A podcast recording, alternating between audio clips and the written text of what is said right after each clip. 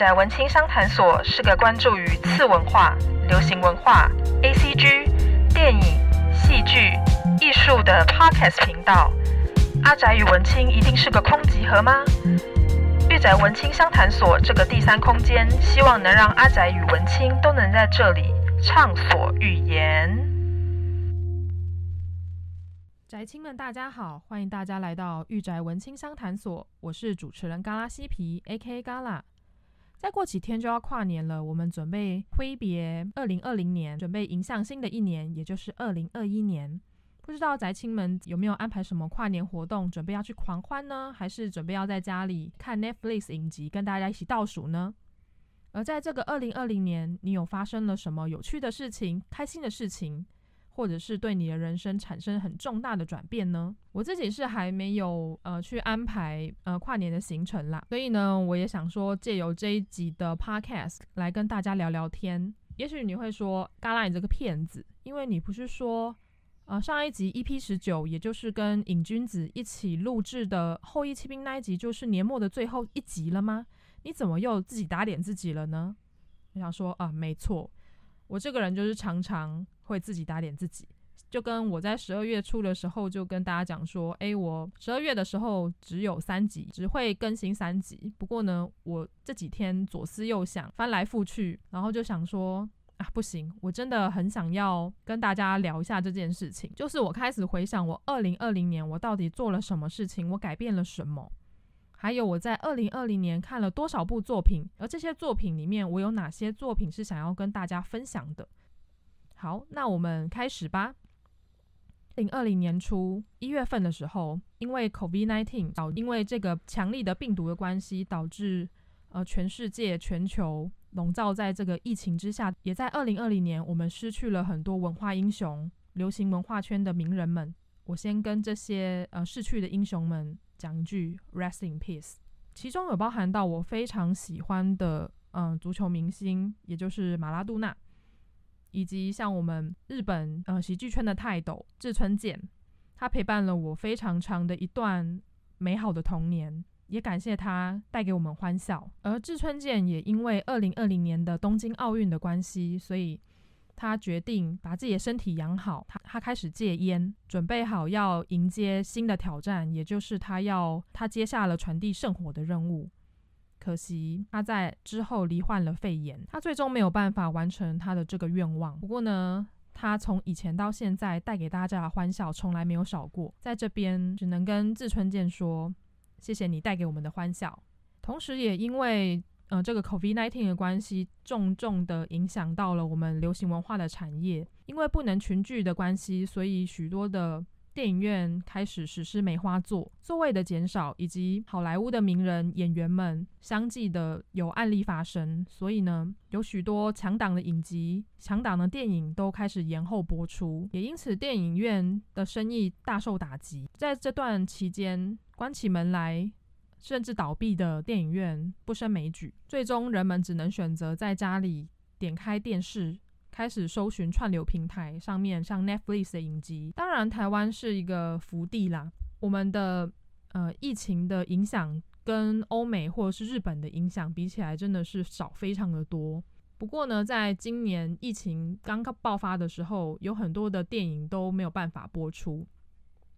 取而代之的是像一些很经典的动画电影重新在电影院播放。像是呃金明大师的电影，金明大师的电影呢，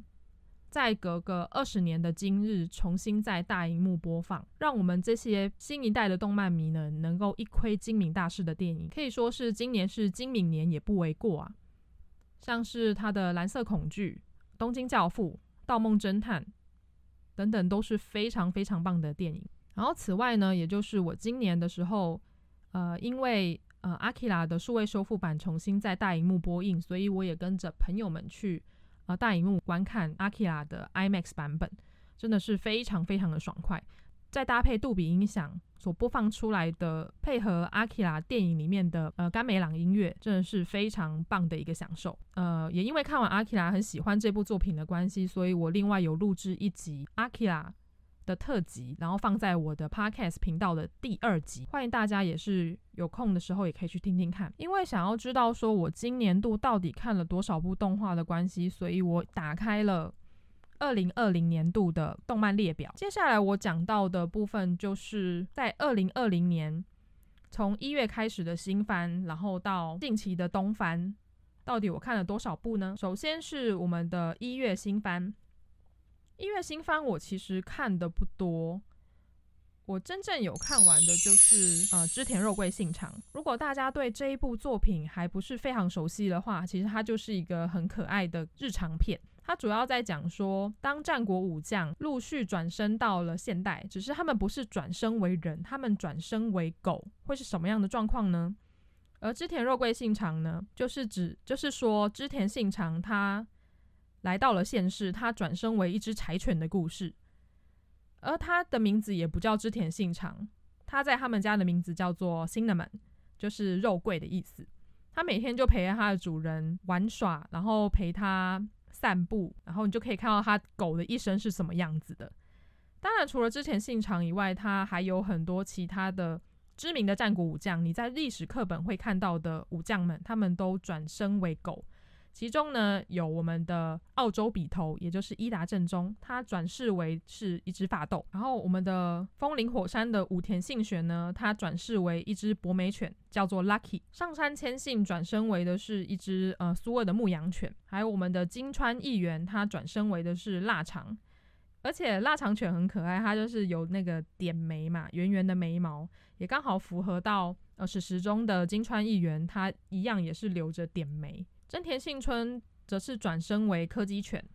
跟他呃乐天忠诚的个性就是相辅相成。其实这部作品真的是非常的可爱。就除了看我们的战国武将们，就是平时在那边在公园拉迪赛的状况，我们也可以看到我们的战国武将。他们会回想起说，哦，他以前在战国时期，然后有坐拥后宫，非常威武的一个形象，完全不同。他们在现世就是不需要思考到战争，不需要思考到呃阴谋，不需要思考到输跟赢，他们就是狗。这样的反差的话是非常的强烈的。所以我会认为说，这部作品就是非常反差萌的一部作品，而且里面有一幕很好笑，就是我们的伊达正宗他变成的法斗，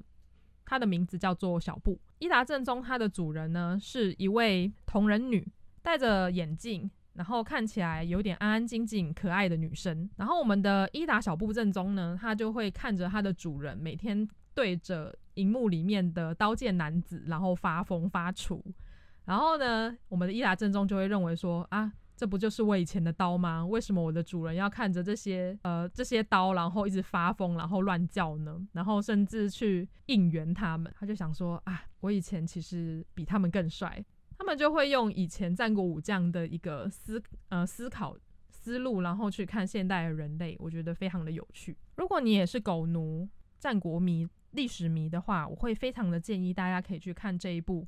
可爱又搞笑的织田肉桂信长。下一部我想要跟大家推广的是《异种族风俗娘评鉴指南》。这部作品其实在一开始播放的时候就造成了所谓的巴哈之乱，因为这一部作品它是介于呃一般的表番跟里番的中介点，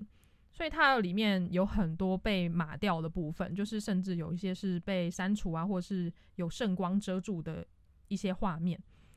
而在巴哈呢，其实你是成为付费会员之后，你就可以去看到最原汁原味的一种族风俗娘。也因为大家实在太想要看，就是所谓的无码版本，没有圣光的版本，所以当时的呃巴哈姆特动漫风的订阅人数就是突然的飙高。就想说，嗯，大家果然都是绅士呢。这一部作品我其实是被推坑的，它主要是在讲说，在一个奇幻世界里面，里面有各个种族，然后我们会想说，哎，我们一般的冒险者到呃这些世界里面去冒险，但是理所当然的，里面会有什么牛呃牛头人啊，或者是有妖精啊，有恶魔，然后有史莱姆等等不同的种族，然后我们是人类。我们就会以人类的观点去看这个世界。不过，我们同样也不能忽略到说，既然有所谓的女性跟男性的存在，那就是会有所谓的性的需求。性产业在人类的历史中已经扮演着一个很重要的角色，而且是历史非常悠久的一个产业。那如果在人类的世界是这个样子，在这个奇幻的世界、剑与魔法的世界里面，会是什么样子呢？有那么多的种族，他们的性癖又该如何被满足呢？对，异种异种族风俗娘就是在讲这个故事。里面的三位主角就是呃史坦克跟杰尔。史坦克是人类的青年冒险者，杰尔他是精灵种族的冒险者。从一开始，我们就可以看到，而史坦克跟杰尔的性癖是完全不一样的。因为像杰尔他是精灵族嘛，精灵他有非常长的一个寿命，而人类大概最多就是百年的寿命而已，非常的短暂。所以史坦克他当然他喜欢的对象就是呃年轻的人类少女，年轻的美眉。不过杰尔呢，他就是觉得说，他看人类就觉得就是小朋友，因为。人类可能五十岁，对他们精灵族而言就是一个呃小朋友的存在，所以杰尔呢，他会喜欢上呃年纪很大的人类女子。我就觉得这样的一个反差就是非常的可爱，非常的有趣，所以我们才想到说，哦，其实每个种族的性癖都是必须要被照顾到的。而史坦克、吉尔跟我们的第三位主角，也就是。呃，克利姆他是天使族，他们三个就担任起了所谓的老司机、评鉴者的角色。他们借由去呃各个风俗店，叫做梦魔的风俗店，他去那边光顾，去那边享受，然后将他的呃心得感想把它写出来，然后贴在酒吧里面，然后让其他的冒险者去看。如果写得好的话，他就会收到版费啊，或者是会接收到一些业配等等。我就觉得，哎、这个真的是非常的有趣。他的角色有点像我们现在有一些一些版的版众们，他们会去光顾一些风俗店，然后去写一些感想文，或者是像我们的呃一见晚春秋大大，他就专门在写 AV 女优的一些呃业界的看法跟他自己的看法，就是已经到了一个非常专业的程度。所以我们也不用想说，哎、呃，所谓的评论啊评鉴应该是一个非常。呃，高大上，例如说我们的影评啊，或者是我们的剧评，或者是我们的艺评等等。只要你有你自己的观点，你有你自己的一套理论，再运用你这套理论去把你的看法写得很完整，就不怕没有人注意到你。总而言之呢，这部作品我觉得非常的欢乐，非常的可爱。如果你要说它到底好不好用呢？嗯。这就见仁见智了。我自己会把它当做一个奇幻世界的搞笑番，就是卖肉搞笑番这个样子。同样也把这部作品推荐给大家。在这个春季新番里面，其实有很多的遗珠之憾，我并没有把它看完。不过我这些作品，我同样都是有在关注，而且也深受许多的动漫迷喜欢的作品。我在这边也一样推荐给大家。首先是《异兽魔都》。林田球的作品，这部作品的制作非常的精良，非常的漂亮。同样是由我们最近当红的《咒术回战》以及《进击的巨人》的制作公司 MAPPA 所制作。辣妹与恐龙，讲述一个辣妹捡到了一个恐龙，呃，因此他们同居的故事。在这部作品里面，其实没有什么，呃，竟然想要辣妹啊，就想说，诶，会不会有什么福利画面啊，或色色的东西？但其实没有。这部作品非常的 peaceful。你看完就是会有一股心灵祥和的感觉，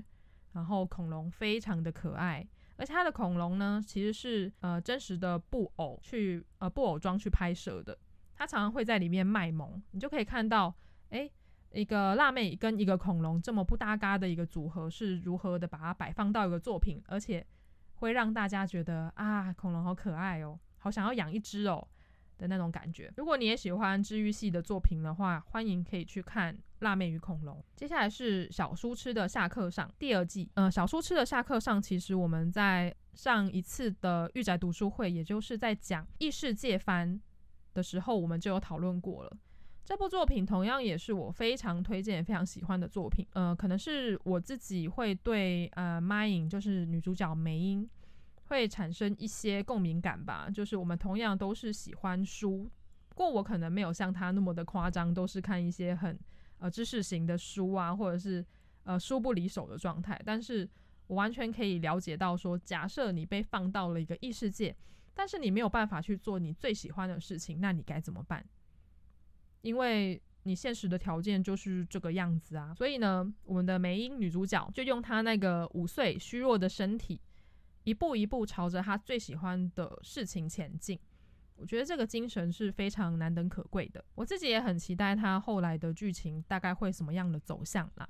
里面实在太多呃有趣的人，而且里面有很帮助梅英的干爹们。到底梅英她到最后能不能开能不能开一间书店，并且将异世界的人们让他们都喜欢书？让我们继续看下去。食戟之灵豪之名，也就是食戟之灵的第五期。食戟之灵也是很久的呃一部作品了。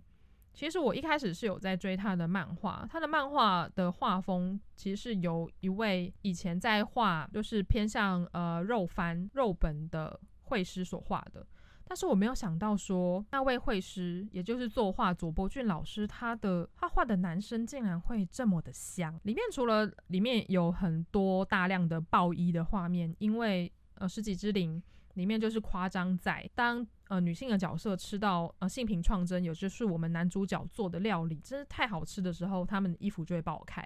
当然不会露点啦，但是就会爆开。它里面的女生的角色画得非常的漂亮，也非常的可爱。以外，我不得不说，他的男生的角色也都画得非常的帅。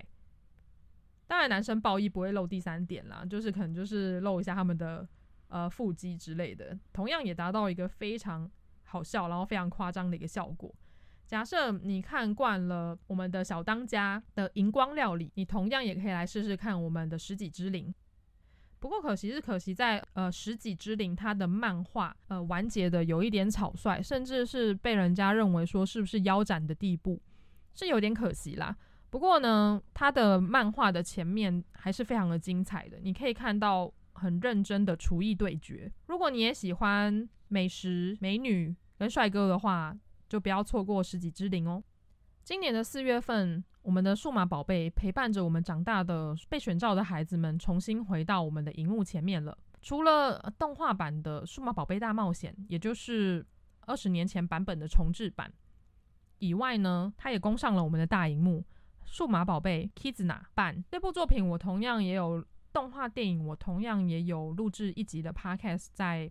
讲呃数码宝贝的剧场版，大家有兴趣的话也可以直接去听。如果你看完了一开始的数码宝贝大冒险，你可以看到被选召的孩子跟数码宝贝数码世界奋斗的故事，你再回去看数码宝贝的剧场版，也就是 Kizna 你会非常的有感触，因为数码宝贝已经陪伴着我们二十年了。当时候还是国小生的被选召的孩子，他们都已经长大了。他们已经变成了大学生，他们有很多的事情要去考虑，要去烦恼，包含到他们的未来。所以剧场版呢，就是在讲他们的成长的这件事情。你可以把数码宝贝想象成我们小时候都有的幻想的朋友，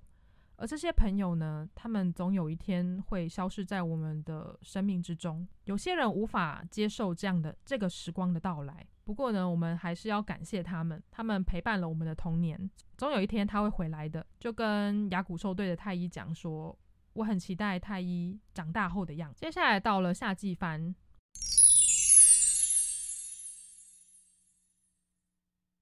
夏季番因为日本的疫情越来越严峻的关系，所以大概到了八九月就是。呃，日本动画的冷淡期。不过呢，七月人狼有一些作品是呃值得推荐给大家的。首先来先跟大家推荐的是《炎炎消防队》二之章，呃，也是《炎炎消防队》的第二期。《炎炎消防队》是由我非常喜欢的一部作品，也就是《噬魂者》的作者的新作品。不过相比起来的话，我自己会比较喜欢《噬魂者》一点点，因为《炎炎消防队》同样也是比较偏向王道热血的一部作品。然后，当然，它的动画制作的也非常的精良。如果你也喜欢呃噬魂者，你也喜欢比较偏向王道向的少年漫画作品的话，《炎炎消防队》你不要错过。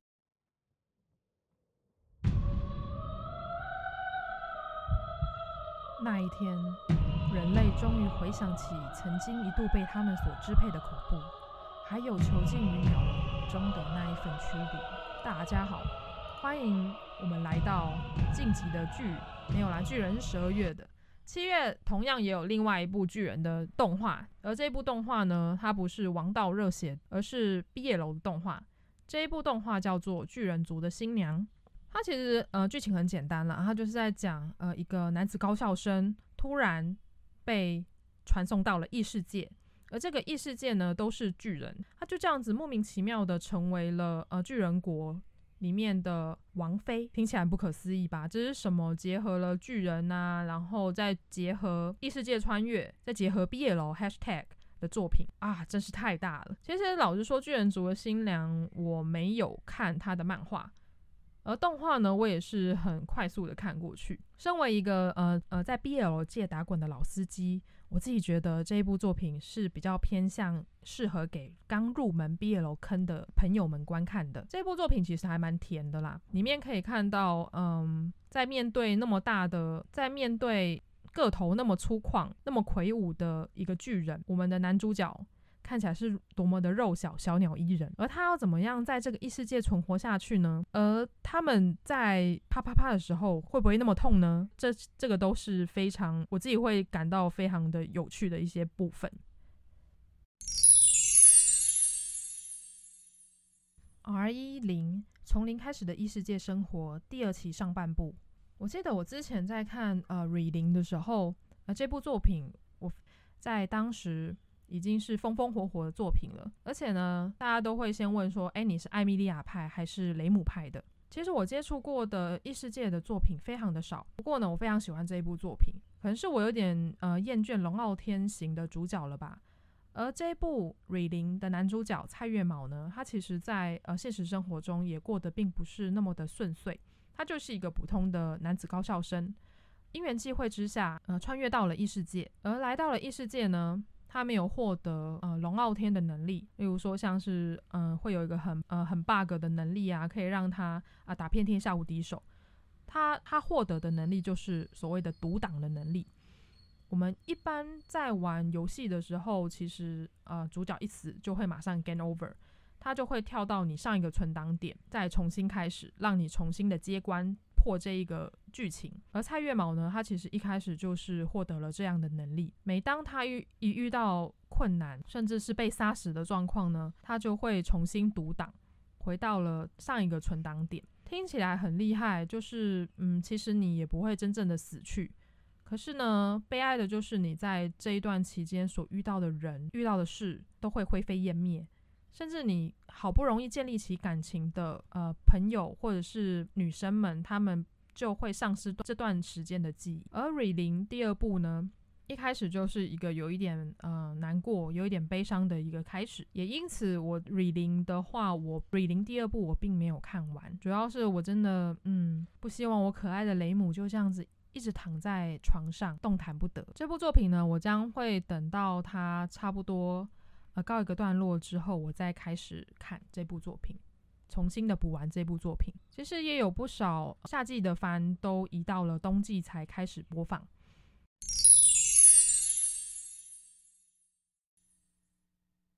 例如说，像我们的催眠麦克风，呃，催麦这部作品比较特别，它并不是呃原先有一个实体的实体有出版的小说，或是它是有个实体的漫画之类的。催眠麦克风这部作品，它其实是一个呃企划，里面会有呃十八名呃线上的声优扮演里面的十八名角色，并且在这一部作品里面进行所谓的 rap battle。这部作品是比较偏向呃女性向的一部作品，不过听起来呃就觉得诶、应该就是一个呃男子偶像番吧，实际上它是有剧情的。不过，在面对到一些呃男性的观众们，他们可能一开始就会觉得，哎，好像有一点小尬。就连一些呃可能女性的观众在看这部作品的时候，可能无法进入到这一个世界观的话，你就会没有办法理解到催眠麦克风的美好。这部作品是非常有趣的一部作品。如果要入坑的话，我会建议大家可以先从广播剧开始，因为呃，它毕竟是它是利用 rap 就是饶舌这个元素所开展的一部作品。所以它其实比较重点的是放在它的广播剧，还有它的舞台活动上面。呃，也因为这个企划大红，所以都开展出像是漫画还有动画这两个媒介。不过呢，再加入了视觉的要素的话，的确是可以对这部作品起到一个不错的效果，而且让更多人知道了这一部作品。不过呢，习惯听广播剧的我们，在看到诶有画面，突然会开始走到路上开始 rap battle 的角色们，会有时候无法马上的习惯这件事情。如果你还不认识《催眠麦克风》这部作品的话，我会建议大家可以先从 YouTube 的歌曲，还有从他的广播剧开始入门哦。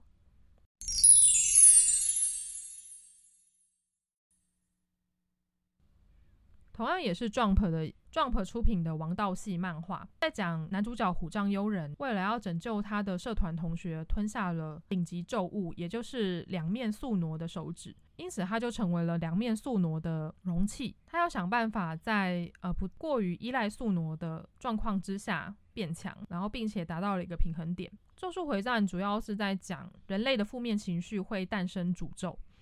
也因此诞生了所谓咒术师这一个行业，他们的他们的任务就是要符除咒灵，拯救人类。咒术回战这一部作品，其实它的故事架构一开始会非常的像火影，我相信有很多人讲过这件事情，就包含到说他一开始出来的三人小队，还有他有一个非常顶天的老师，而且那个老师就是这一半，跟卡卡西一样。不过在剧情的推演之后，他开始。做出了一些比较不一样的一些设定，例如说，它里面的领域展开就是一个非常酷的一个场地效果。也因为它的制作公司是现在当红的 MAPA，我觉得 MAPA 这个制作公司很用心。因为我在看《咒术回战》漫画的时候，会有一点看不太懂它里面的一些设定。虽然说借鉴夏夏老师他的画风没有到非常的精细，但是他也是非常的，他也是非常认真作画的一个作者，只是他。的时间轴会让我有时候看得有一点不飒飒，会想说，诶，怎么会突然发生这件事情？但是这件老师他又没有要解释的意思，他反而会将解释的部分呢放在呃漫画的后面的附录里面。所以呢，你看不懂，你再去看附录。只是我自己平常没有在看附录的习惯的话，我会很容易错过里面的一些精细的设定。而动画 MAPPA 制作公司制作的动画，它刚好就很完美的补足了这一点。然后又包含到说，MAPPA 很认真的将里面的咒术师或者是咒灵，他们在使用领域展开的时候的那些动画，真做得非常的漂亮跟精细。就包含到呃五条老师他的领域展开就做得非常的漂亮。也是因为动画，相信有很多人开始呃认识到《咒术回战》这一部作品，因此爱上了老师这个角色。就觉得哇，老师真的是太帅了，他就是这一部作品的战力级的天花板。而也有一些人会认为说，哎，《咒术回战》应该就是继《鬼灭之刃》之后的王道的新番，就是不可忽视的霸权吧。这件事情就见仁见智，因为毕竟呃，《咒术回战》跟《鬼灭之刃》他们是完全不同的，完全不同的走向。如果要拿来硬比的话，也是会有点奇怪啦。不过呢，《咒术回战》它在后面的确是有走走出了自己的一条路。如果有兴趣的朋友，也欢迎可以去看呃《咒术回战》的漫画。如果想跟风一波的话，也可以欢迎看一下动画，来跟大家一起比无量空处的手势，或者是大喊“天上天下唯我独尊”哦。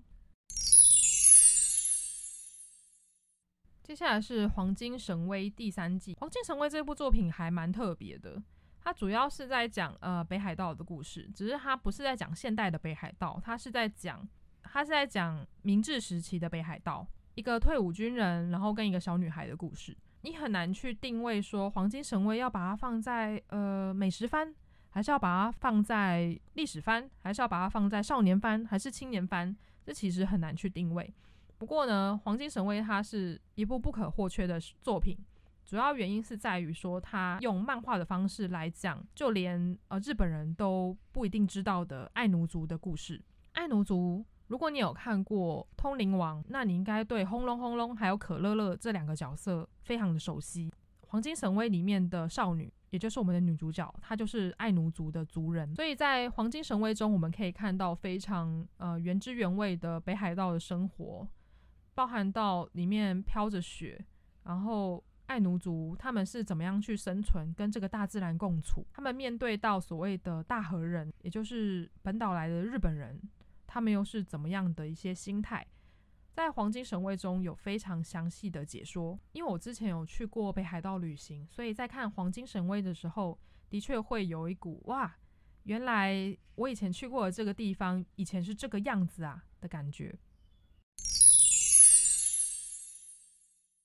池袋西口公园。池袋西口公园这一部作品是我呃关注很久的一部动画，主要原因是因为我是他的日剧跟小说的粉丝，我非常喜欢石田一良笔下跟他创造出来的角色。而且他对于次文化还有非主流文化非常详细的描写，我觉得他是一个不可呃不可多得的一个作者。而池袋西口公园的动画，它跟日剧还有小说到底差在哪里呢？这个我将会在下一集来跟大家解说。至于它的动画好不好看呢？呃，这个我也是见仁见智。我自己会推荐，呃，如果真的想要了解池袋西口公园这一部作品的朋友们呢，可以先从日剧开始看。然后再来去看小说，呃，至于动画呢，我会觉得它比较像是一个延伸出来的一个作品。小松先生第三季，おそ松さん不知不觉都来到了第三季。他的第一季的第一集真的是让我 shock 太久了，因为实在太好笑了。小松先生这部作品其实是为了要纪念日本漫画家赤冢不二夫老师的诞辰八十年所做的作品。它是原作有点 base 在，就是赤冢老师做的阿松在讲述呃六胞胎的生活。不过呢，到了呃现代的小松先生 已经不是以前的小孩子了。现在的六胞胎他们已经变成了二十多岁的年轻人。比较特别的是，他们没有在工作，他们也没有所谓的上进心，他们全部都是无业啃老族、尼特、处男。而故事就围绕在这个六个就是六胞胎的故事上面，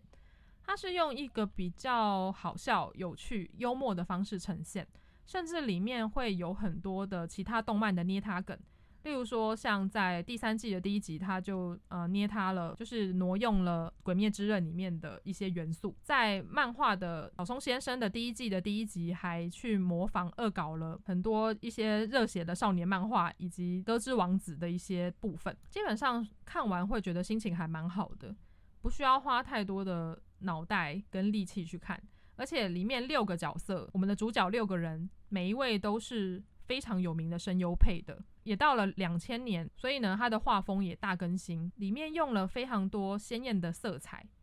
将这个世界装潢得非常的华丽，非常的漂亮。如果你也喜欢类似像《银魂》以以漫画作品去吐槽搞笑其他作品的话，小松先生会是你一个很棒的选择。最后一部我有在看的动画就是十二月六号上映的。进击的巨人 The Final Season，也就是进击的巨人第四季，千呼万唤始出来啊！我们的神作，曾经引起现象级模仿的进击的巨人来到了最终季。我们的创哥剑山创作者呢，他也讲说，他是希望在二零二零年就可以将它完结。不过呢，看起来应该是没有办法啦，因为再隔个几天就要跨年了。不过呢，创哥他自己也讲说。他已经想好说最终的结局是什么了。他想要给大家一个非常大的一个 surprise。我只想说啊，创哥，其实，在追巨人的漫画的时候，你每一集都让我心脏很痛。我在看每一集的时候，我都感受到他他非常想要惊吓观众的一些想法。而我们的第四部呢，来到了马雷篇。其实到了第三部，我们就可以看到进击的巨人它的整个架构跟以前创哥埋的梗，逐渐的浮现出来。而在马雷篇会变成集大成的一个状态，像我们的巨人是从哪里来的，而九大巨人的能力又是什么？始祖尤米尔又是谁？而艾伦呢？艾伦他要怎么样去引领艾尔迪亚人？还有我们的莱纳，他终于坐下了，而他什么时候又要站起来呢？这些都是一些呃创哥在很早之前就已经埋的梗。不过呢，有时候他真的是埋得太深了，所以我们这些读者常常会忘记说。哎、原来他以前就已经做好这个设定了。我自己还蛮喜欢《进击的巨人》最终季的 OP 的。有人会觉得说啊，这样超难听的啦，就是跟以前的《Link Horizon》比起来，就是差非常的多。他们比较喜欢像《红莲的攻势》那么热血的音乐。不过呢，我觉得第四部的马雷篇是一个非常大的一个转折。它主要已经不是在讲说，呃，巨人是人类的敌人，而人类是家畜的一个概念。到了马雷篇，我们要开始去思考的是，到底谁是敌人，谁又是正义的一方，而我们的选择又该怎么做呢？我自己是很希望说，进击的巨人它的最终季的动画可以跟漫画一起完结。不过呢，这还是要看我们的动画公司 MAPPA 还有创哥的进度啊。对了，我们的巨人最后一季换动画公司了，不再是以前的 WIT Studio，也就是我们的霸权社。当霸权社说他们不做巨人之后，大家非常的担心，说完蛋了，巨人最终季就剩最后一季了，到底谁有办法接下这个重责大任？会不会就跟一拳超人一样，转了一个动画公司，从 Madhouse 变成了节操色，画风突变，剧情也变得有点怪怪的。大家非常担心这件事情。不过呢，在最后是由我们的 MAPA。就是我发现我今天讲了很多部的动画都是由 MAPPA 所制作的，你就可以看到说这个公司他们这一年是多么的忙碌。而且在十月份的时候，他呃 MAPPA 接了《咒术回战》、《进击的巨人》，还有未来的《链巨人》，这些都是少年漫画非常指标性，可能是未来霸权的一些作品，就开始在想说，嗯，MAPPA 的员工，你们的肝要加油啊。而至于《进击的巨人》呢，也是会特别做一集的 Podcast。然后，另外会再写一篇方格子的文章，来完整的分析《进击的巨人》里面的剧情架构，还有里面的军国主义的思想跟民族主义的一些关系，请大家拭目以待。哇，讲了这么多，其实还有很多很优秀的漏网之鱼。而在今年度，呃，除了一开始有讲到的精明的电影，还有阿基拉，还有数码宝贝的电影版之外，我另外还看了 BL 大作。也就是我们的宫铁老师所画的《鸣鸟不飞》的电影版，日本的上映时间是二月十五号。这部作品被我视为是，呃，在 BL 漫画里面很经典的一部作品。主要原因是在于说，宫铁老师他笔下的人物跟他的剧情其实是有一点灰暗。不过呢，他非常的认真在考究关于所谓的黑道的文化的这件事情。在这部作品里面，就黑道不是只是一个。背景或者其中的一个元素，鸣鸟不飞，它将整个黑道的生态，还有男主角在这个体制里面的挣扎跟哀愁。而我也是第一次在嗯电影院里面跟那么多的人一起看一部十八禁的毕业楼片，每次看到一些十八禁的画面，我就会不自觉的害羞，然后就看了一下，哦，我旁边坐了一个应该是一个腐男子，然后前面也有个腐男子，我不知道那群腐男子在看。这部作品的时候会是什么样的想法？就觉得，嗯，我的耻力跟羞耻心果然还是不够吧。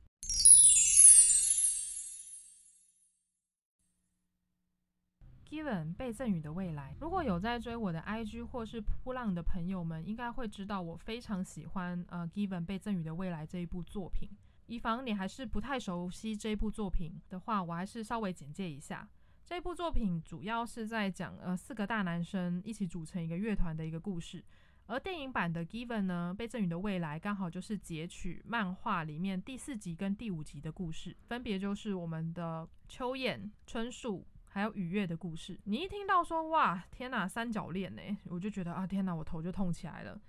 因为三角恋必定有一方。或者是三方都有可能会受伤，而在呃《Given 被赠予的未来》里面，我们可以看到说，呃，因为才华而互相吸引的两人，最终为什么没有办法走在一起？而音乐在这个故事里面扮演的角色又是什么呢？我们因为音乐而相遇，我们因为音乐而相爱，我们也因为音乐而认识了彼此。Given 的电影版其实非常的短，大概只有一个小时的时间，然后主要的剧情呢，跟我们的漫画版的剧情是一样的，唯一唯一一个我觉得电影版做的比漫画还要好很多的地方，就是在于说它有音乐。我们在最后，在电影版的最后看到了那一个 l i f e 演唱，我真的觉得非常的感动。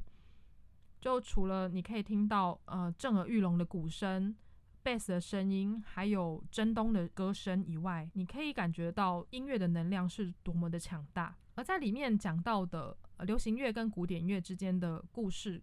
跟关联性，我觉得也连接得非常的好。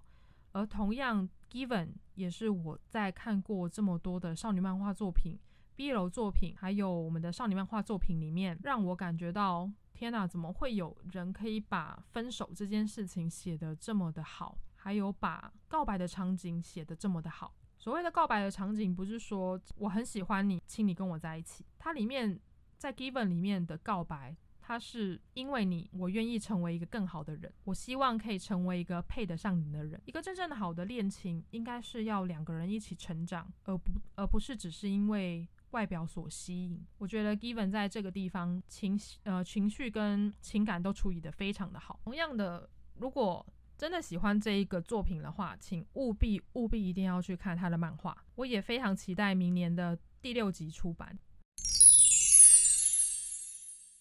最后就是我们十月的《鬼灭之刃》剧场版《无限列车篇》这一部作品，我相信真的是不用多讲了，真的太多人在讲这部作品了，而且我自己也有出一集在讲《鬼灭之刃》的剧场版呢。不过现在《鬼灭之刃》剧场版《无限列车篇》已经呃在日本的票房已经正式的赢过了我们的宫崎骏功劳的《神隐少女》了，真的觉得天呐，真是非常的不可思议。《鬼灭之刃》它那么成功的原因是在于说，它跨已经跨越了我们的宅圈的一个领域，它已经走到了所谓的现充，也就是现实很充足的那些朋友们，也打中了他们的心，甚至带起了一个跟风的热潮，就是你不看这件事情，你就会落伍，也因此诞生了一句话，就是所谓的“鬼灭霸凌”。不过我当然是希望说。你真的去看这部作品，喜欢上这部作品才是重要的。我希望能，呃，这些朋友们在看完《鬼灭之刃》之后，一样也可以来看看我们其他很棒、很优秀的 ACG 作品。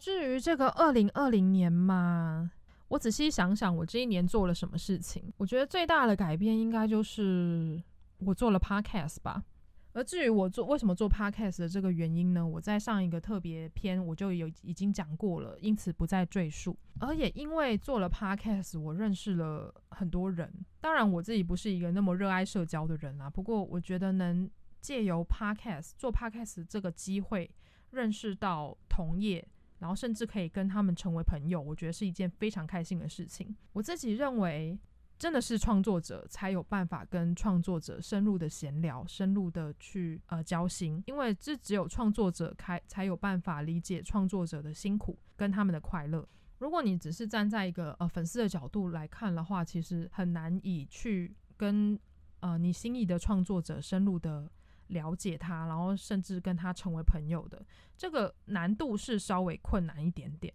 然后同样也因为我们开启了 Podcast。然后也开启了御宅读书会的计划，我们也可以借由这个计计划去跟大家去洽谈一下合作。然后也因为这个计划呢，因为读书会嘛，我们必须要从呃每个人都要提出一部作品，必须要去看，然后去分析了解说呃读书会的朋友他们看的作品是什么样子的。因为这个契机呢，我接触到了很多我平常不太会接触到的作品，例如说像嗯、我觉得呃花花他比较喜欢呃欢乐向的作品。然后节奏比较明快的作品，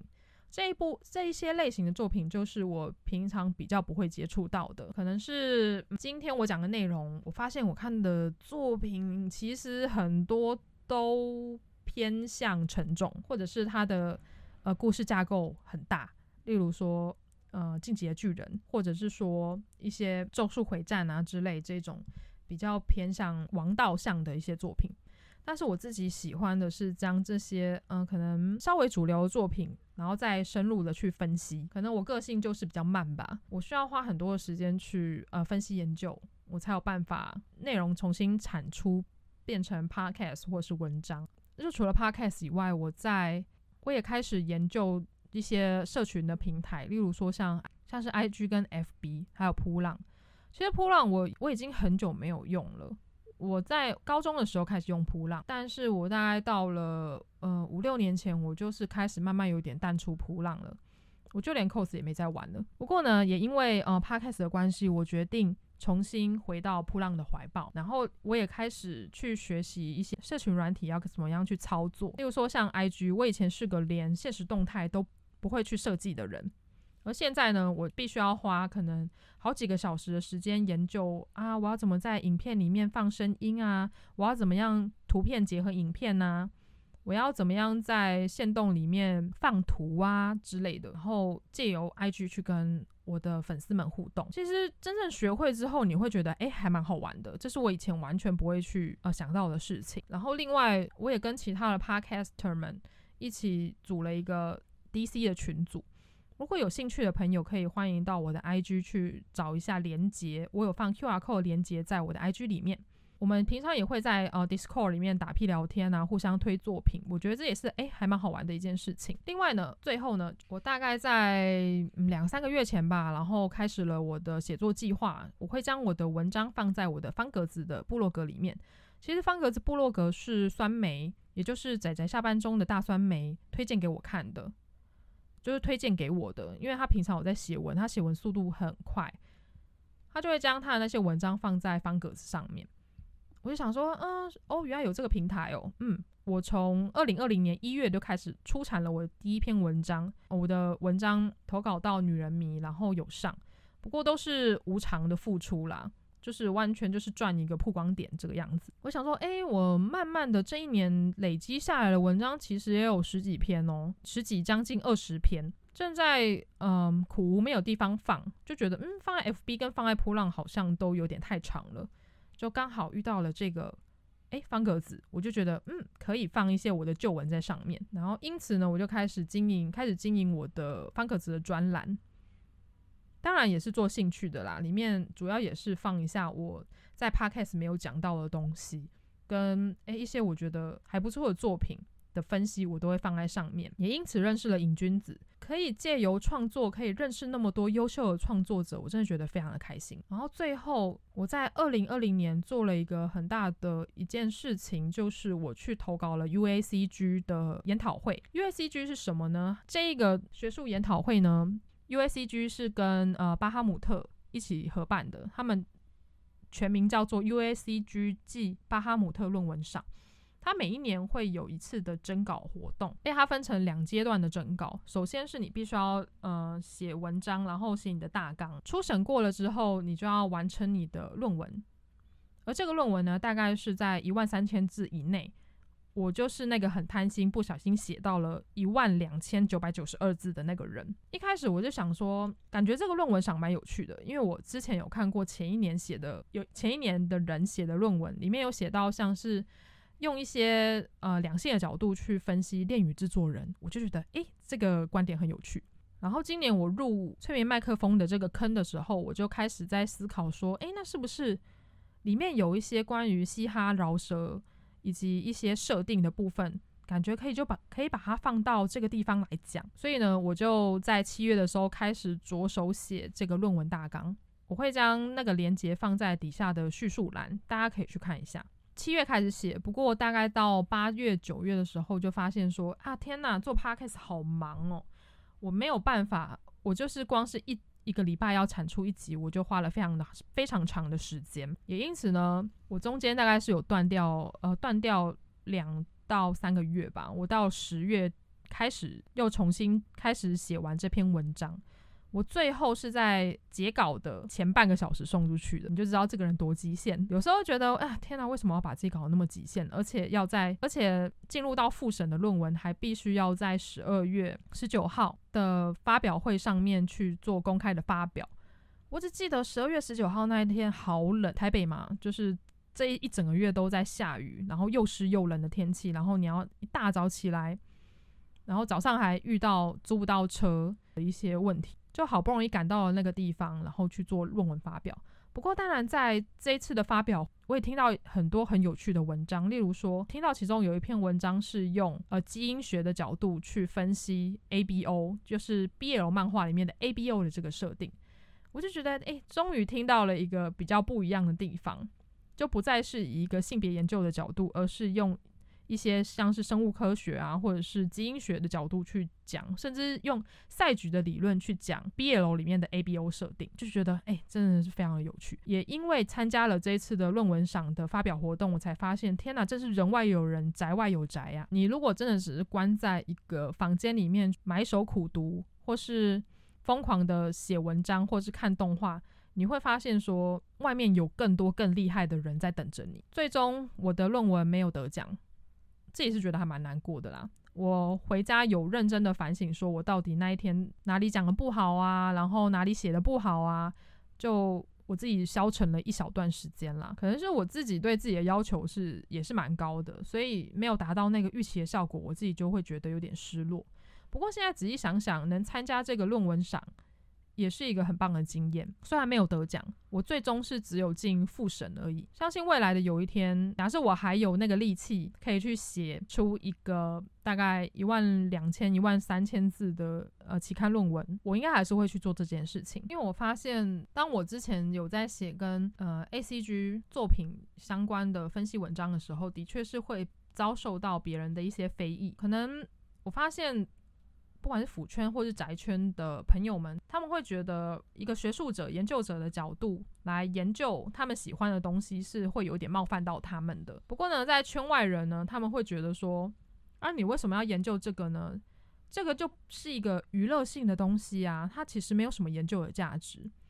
不过，就我自己的一个想法，就是面对到不管是圈内人、圈外人都不看好的想法。我自己是觉得说，你认为这个东西有影响到你，它某部分也是反映出了现实的一个状态，那它其实就有一个研究的价值。既然我们在学术圈，一张明信片、一幅广告都有办法当做一个研究的对象，那为什么 ACG 的作品不行？某部分我会觉得，嗯，研究 ACG 这件事情很有趣，因为它是因为我很喜欢这件事情，